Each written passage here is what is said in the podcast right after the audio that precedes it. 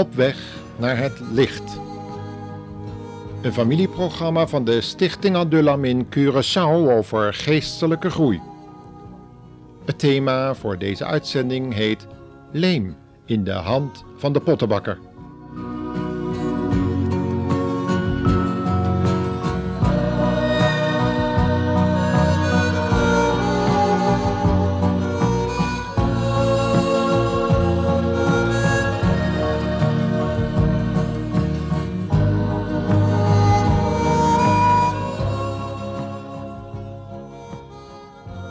Heeft u wel eens een pottenbakker aan het werk gezien, luisteraar?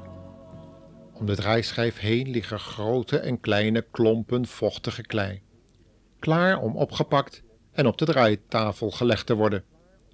Onder de handen van de meester zullen die ruwe bonken klei tot prachtige en nuttige kruiken, vazen en andere gebruiksvoorwerpen worden. Even verderop is een, in een hoek geveegd liggen echter allerlei vergane en harde gebakken scherven. In de oven zijn ze gebarsten en zodoende ongeschikt voor gebruik geworden. Bij de grote schoonmaak zullen ze worden opgeruimd en op een grote hoop gegooid, waar ze als misbaksels die de vuurproef niet konden doorstaan, zullen blijven liggen. De profeet Jeremia beschrijft zijn bezoek aan het huis van zo'n pottenbakker in hoofdstuk 18, maar vermeldt er nog iets anders bij, wat onze aandacht dubbel en dwars vandaag waard is. Laten we dan samen dat hoofdstuk eens lezen. Het staat in Jeremia 18, vers 4. Ik trof de pottenbakker aan, terwijl hij aan zijn draaischijf zat te werken. Maar de kruik die hij onder handen had, werd niet goed. Daarom kneedde hij hem weer tot een klomp klei en begon opnieuw. Zoals klei in de hand van de pottenbakker zo ben jij in mijn hand, zegt de Heer. Zoals klei in de hand van de pottenbakker, zo maak ik jou een vat tot mijn eer. Kneed mij, Heere God, ook als het soms wel eens pijn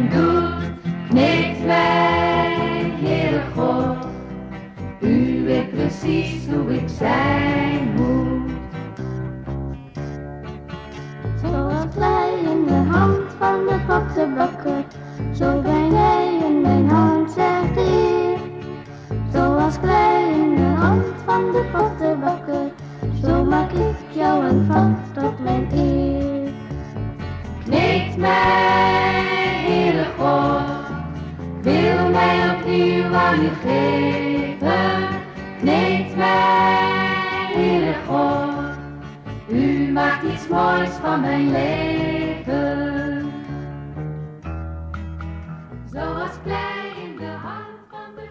de Bijbel zelf geest de geestelijke strekking van dit bezoek aan. Het betrof in de tijd van Jeremia de geestelijke toestand van het volk Israël, dat er in moreel opzicht er niet zo goed voor stond. De boodschap van Jeremia bestond uit de simpele mededeling: aanvaard Gods oordeel, zodat u een nieuw begin kunt maken. Maar evenals heden ten dagen namen de meeste mensen zijn boodschap niet aan. De jonge profeet had tegen zijn roeping opgezien. Hij kende zijn volksgenoten als hoogmoedig en verhard en wist dat ze het komende oordeel zouden trachten te ontlopen, waardoor ze in nog grotere ellende zouden komen.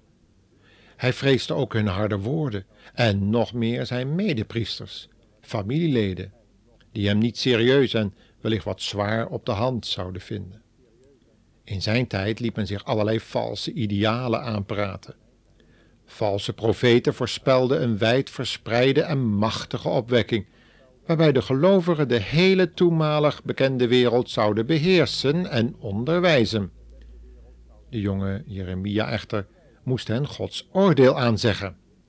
Een oordeel dat geheel tegen de gedachte eh, van een massale opwekking inging. Niets zou zijn volksgenoten van dit komende oordeel kunnen redden.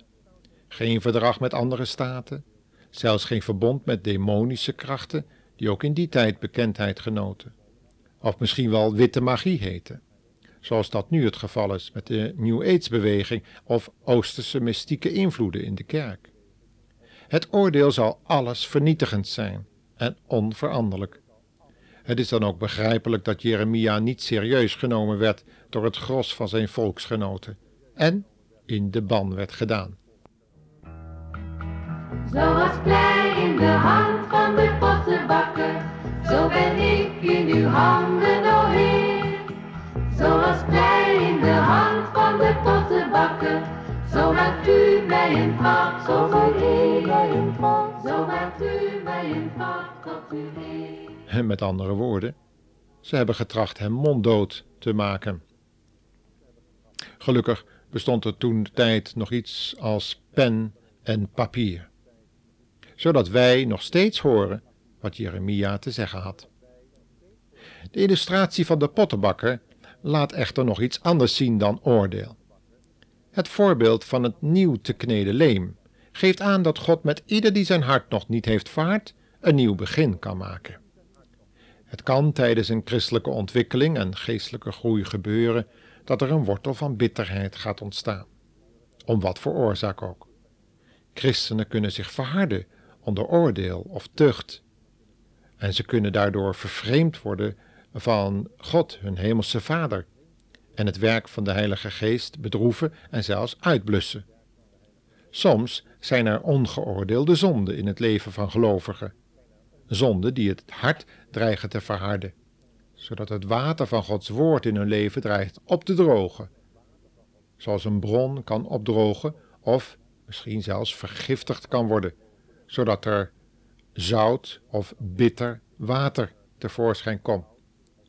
Wanneer niet tijdig wordt ingegrepen, het harde en de oorzaak hiervan, de zonde, wordt geoordeeld en weggedaan, ontstaat de situatie van de verbroken pot, die de kracht van het vuur niet kon doorstaan. Jezus heeft van zulke mensen het volgende in Johannes 5, vers 38 gezegd: En zijn woord hebt u niet blijvend in u, want u gelooft hem niet, die God gezonden heeft. En op een andere plaats zei hij: Maar Jezus zelf betrouwde zichzelf aan hun niet toe, omdat hij hun allemaal kende, want hij wist wat er in de mens was. De mensen die Jezus in die tijd volgden, werden vaak discipelen genoemd.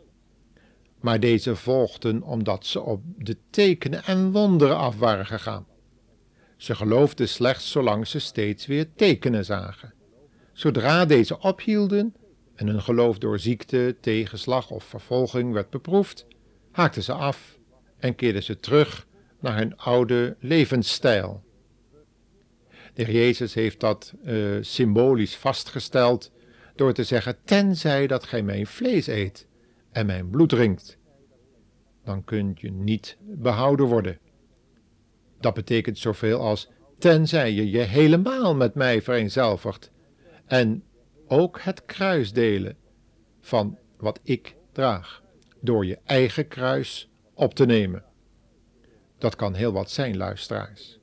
Bij Paulus was dat kruis wat hij op moest nemen die doorn in zijn vlees Sommigen zeggen een oogziekte, weer anderen zeggen een uh, bepaalde ziekte waardoor hij voortdurend zich zwak voelde, enzovoort.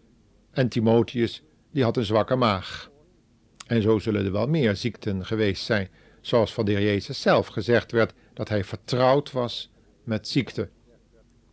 Luisteraar, wanneer wij terugvallen in onze oude levensstijl omdat we teleurgesteld zijn in dat wat voorgangers hebben beloofd, een gezond leven wellicht, of omdat mensen hebben teleurgesteld in hun levensstijl, en dat wij daarom ons geloof hebben afgezworen, is dat dan ook niet het beeld dat vele ongelovigen van christenen hebben?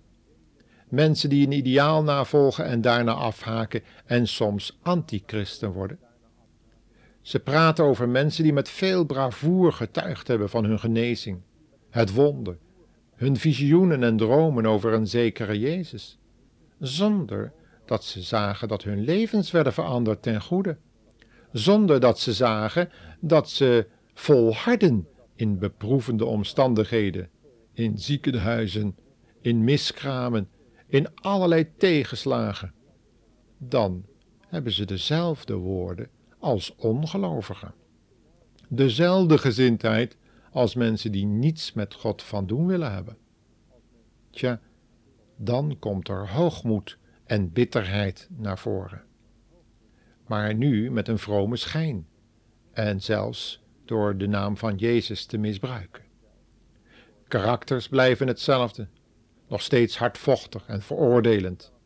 En de twisten tussen zogenaamde broeders en zusters trokken een stinkend rookgordijn over de samenkomsten, zodat vele zoekende zielen dreigen te stikken in de doodslucht die daar hing. Johannes schreef in het boek Openbaringen het volgende hierover. Ik ben van uw doen en laten op de hoogte. Ik weet dat u de naam hebt een levende gemeente te zijn, maar in feite bent u dood. Word wakker en versterk wat nog leeft, anders sterft dat ook. Als God op u let, kan hij niet tevreden zijn over uw daden. Herinner u hoe u het goede nieuws hebt gehoord en hoe enthousiast u erover was. Keer daarnaar terug en leef weer als toen. Maar als u niet wilt wakker worden, zal ik u verrassen als een dief in de nacht. Dan kom ik op een moment dat u mij niet verwacht.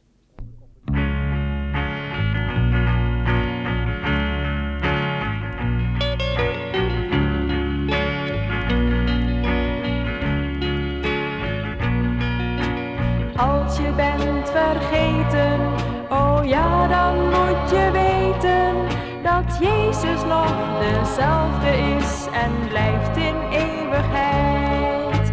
Hij wil nog steeds vergeven wat je ook hebt misdreven, maar jij moet alles geven, want pas dan word je bevrijd.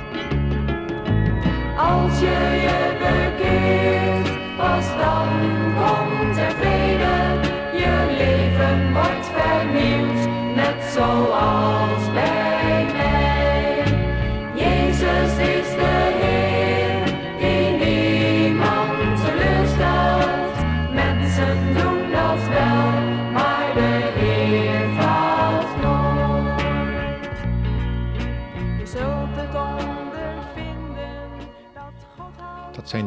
ernstige woorden, luisteraars.